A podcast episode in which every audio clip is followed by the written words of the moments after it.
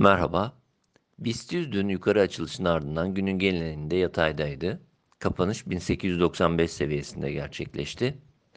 BIST'te konsolidasyon süreci olarak değerlendirdiğimiz hareket geçerliliğini sürdürüyor. 50 günlük ortalama bölgesi üzerindeki hareket korunurken 21 günlük ortalama bölgesi ve saatlik periyot için geçiş bölgesi olabileceğini düşündüğümüz 1950-2050 bandı altında hareket görmeye devam ediyoruz.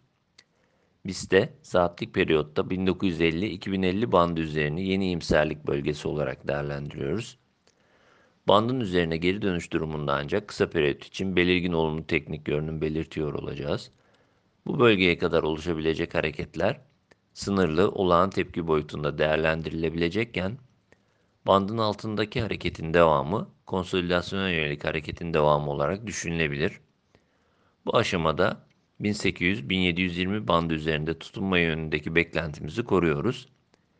1720 altına inilmesi durumu ancak yeni bir zayıflama süreci olarak görülebilir.